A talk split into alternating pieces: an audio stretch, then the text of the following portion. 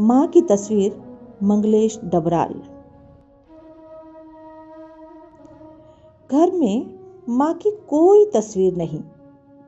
जब भी तस्वीर खिंचवाने का मौका आता है, माँ घर में खोई हुई किसी चीज़ को ढूंढ रही होती है या लकड़ी, घास और पानी लेने गई होती है। जंगल में उसे एक बार बाघ भी मिला, पर वो डरी नहीं। उसने बाघ को भगाया, घास काटी, घर आकर आग जलाई और सबके लिए खाना पकाया। मैं कभी घास या लकड़ी ले लाने जंगल नहीं गया। कभी आग नहीं जलाई। मैं अक्सर एक ज़माने से चली आ रही पुरानी नक्काशीदार कुर्सी पर बैठा रहा, जिस पर बैठकर तस्वीरें खिंचवाई जाती हैं। माँ के चेहरे पर मुझे दिखाई देती है एक जंगल की तस्वीर, लकड़ी, घास और पानी की तस्वीर, खोई हुई एक चीज़ की तस्वीर।